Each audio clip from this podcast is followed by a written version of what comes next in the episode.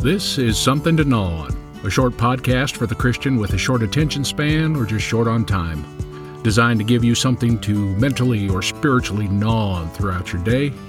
A Bible study in bite sized form, if you will. And I'm your host, Nate Vainio.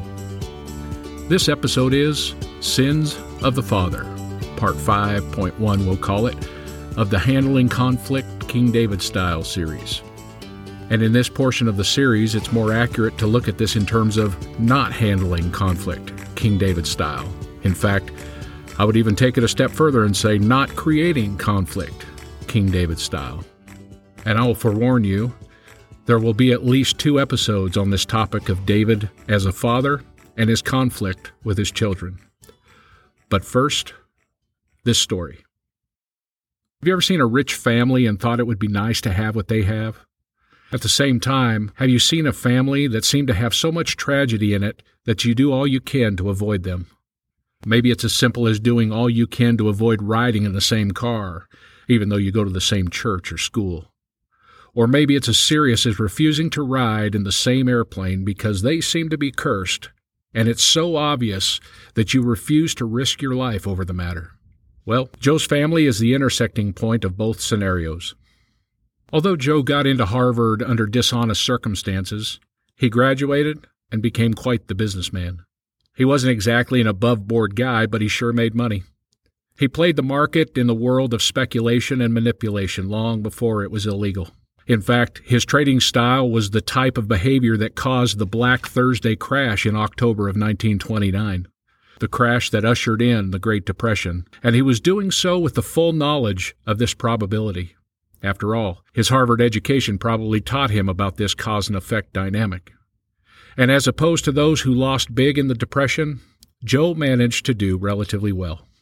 During the early part of the Depression, in a severe case of irony, in my opinion, Joe is appointed as the first director of the Securities and Exchange Commission around 1934. This is where the phrase, the fox guarding the henhouse, fits, unfortunately, quite well. Joe moved on and had his hands in the real estate business and a movie production company in California. Joe had married, had nine kids, and three affairs that were referred to as open secrets. That is to say, that everyone knew about him, but nobody dares say anything about him for fear of the power he wielded or the financial loss they may incur, or both. Joe had high ambitions for having his eldest son become President of the United States. Unfortunately, Joe Jr. died in a plane crash. Then his eyes shifted to son number two, and several years later, he would run for president. And we'll come back to that in just a moment. Shortly after Joe Jr. died, Joe's eldest daughter, defying advice to not fly in a storm, died in that plane crash in France with her second husband. And then there's Rose Marie. Joe looked at her as a potential threat to the success of his plan to get his son elected president. She had some kind of mental illness that resulted in severe violent outbursts, and Joe felt that the mental illness card in the family would hinder his success.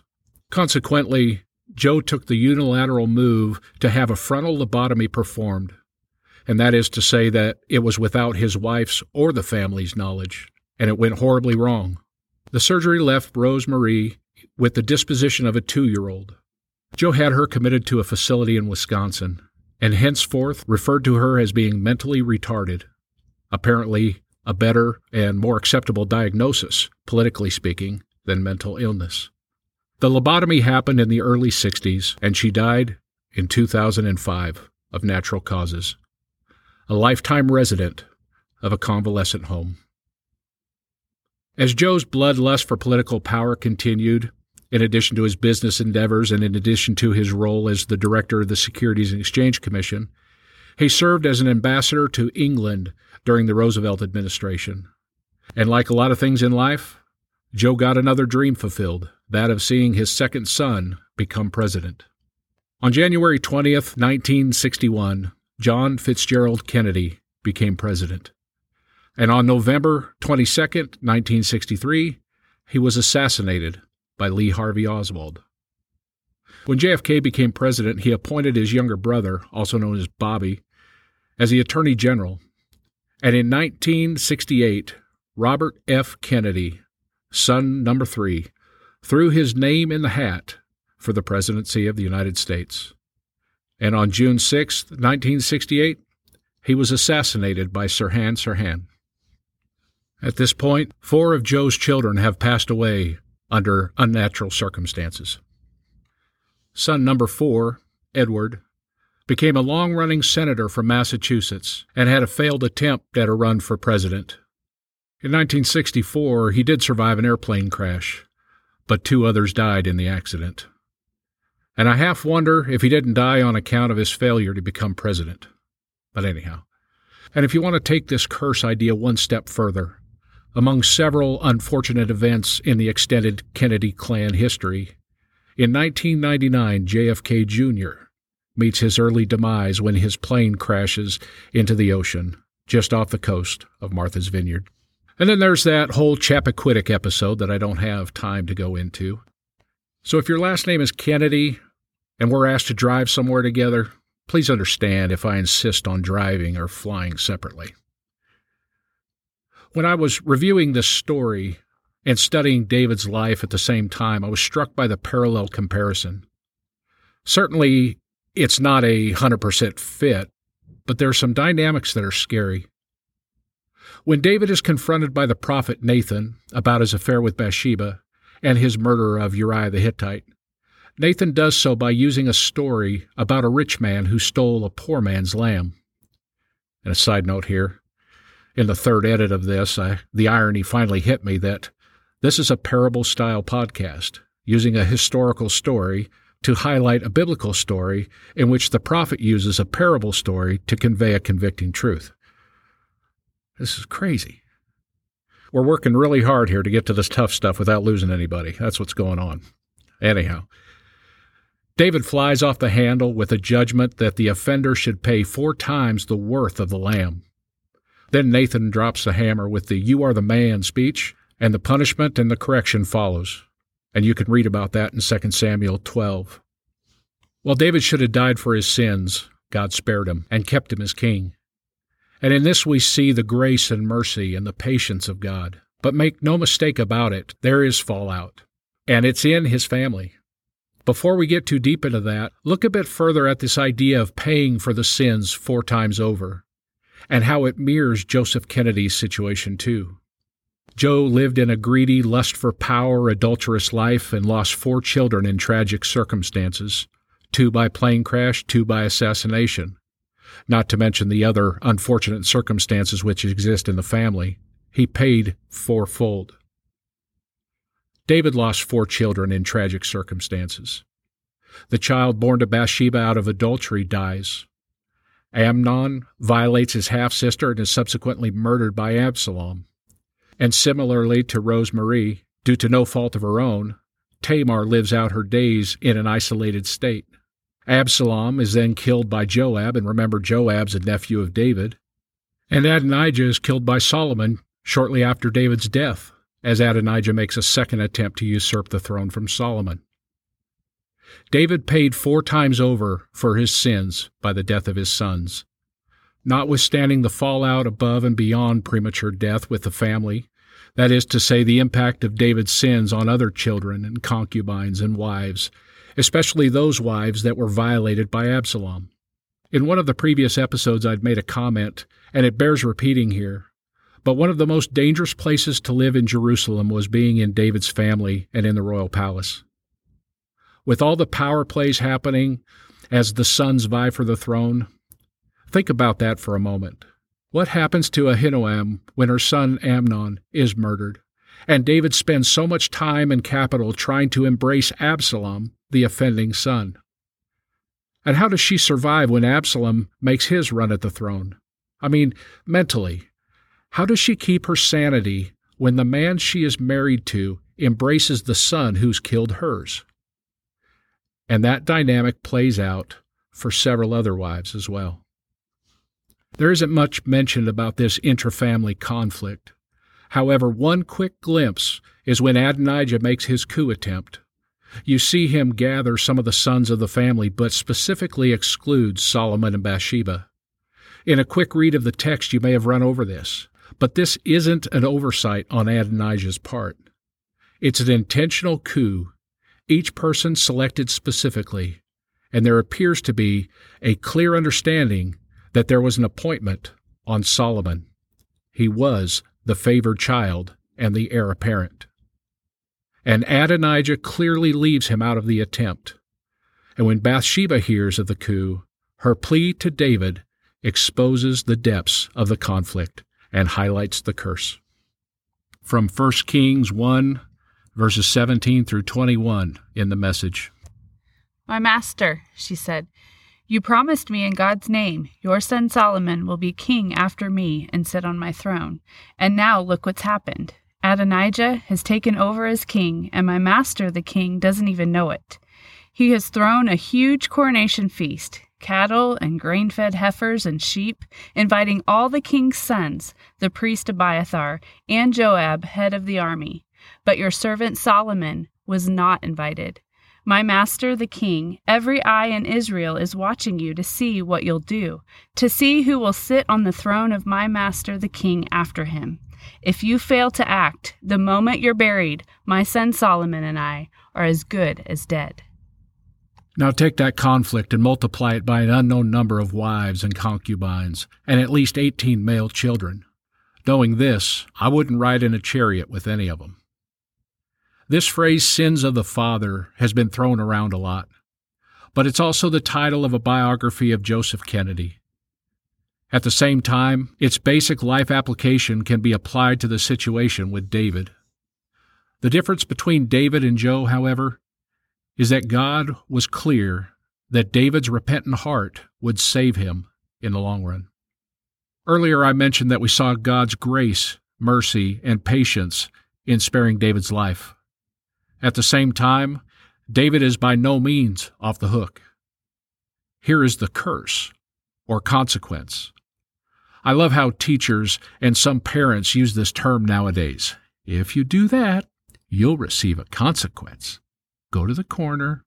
Anyhow, I'm getting off track here, but when David receives his consequence, it is brutal. It is important to remember that at its core is one phrase from God quote, because you have despised me, end quote. And here's that punishment in its entirety. Quote, From this time on, your family will live by the S word. I mean, sword. Um, uh, hooked on pahon- hooked on pahonics, uh, where, where, where could from, from me. Anytime I can work in a little Brian Regan into the podcast, it's a total bonus. Anyhow, from this time on, your family will live by the sword, because you have despised me by taking Uriah's wife as your own. This is what the Lord says Because of what you have done, I will cause your household to rebel against you. I will give your wives to another man before your eyes, and he will go to bed with them in public view. You did it in secret, but I will make this happen to you openly in the sight of all Israel. Then David confessed, I have sinned against the Lord. And Nathan replied, Yes, but the Lord has forgiven you, and you won't die for this sin. Nevertheless, because you have shown utter contempt for the word of the Lord by doing this, your child will die. You can find that in 2 Samuel 12, verses 10 to 14. We have to deal with the fact that our sins have consequence. And this is not in conflict with the fact that we are forgiven of our sin. David's life is a live example of this. He was forgiven, spared death, yet a pretty steep consequence had to be paid. And the painful truth is that not only do we have to deal with the consequence of our sin, but so do those around us. Murder and adultery wasn't David's only error, though. David set up his family from the start in some pretty bad ways. If you read Deuteronomy 17, and I'll leave that for you to read in its entirety on your own time, but the essence of it is that Moses lays out some guidelines for the king. And they were supposed to write out the book of the law in their own hand and under the guidance of the Levites. And they were to always have it in their possession and to read it daily so as not to forget what the Lord had commanded. Additionally, the king was not to have a harem. There's no indication as to whether or not David had the scroll with him at all times, thus violating that instruction.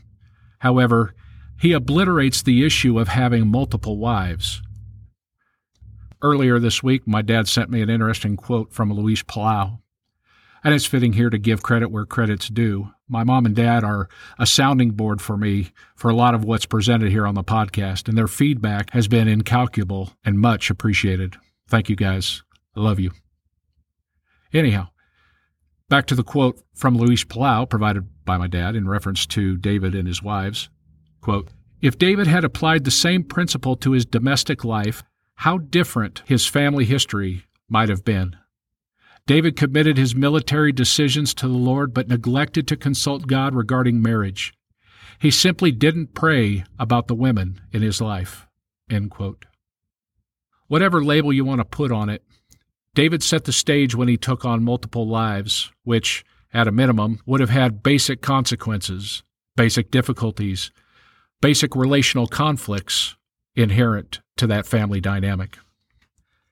Now, layer on top of that the sin with Bathsheba and the curse that follows, and you have an absolute mess. Next week, we'll get into the particulars of David's dealing with his kids on a personal level. But for today, let me wrap it up with this thought. One of the beauties of the Bible is that it pulls the curtain back on the sins of the biblical fathers. This is not to mock or humiliate them, it's to create an example to make sure that we don't follow in their steps. Make no mistake about it, God stands ready to forgive, and our eternity is secure. At the same time, what we sow in this life, we also reap in this life. And David's life is evidence of that. But God was with him in the midst of the consequences and curse. But you can't sow corn and expect watermelons. You can't do curls at the gym and expect your calves to get big.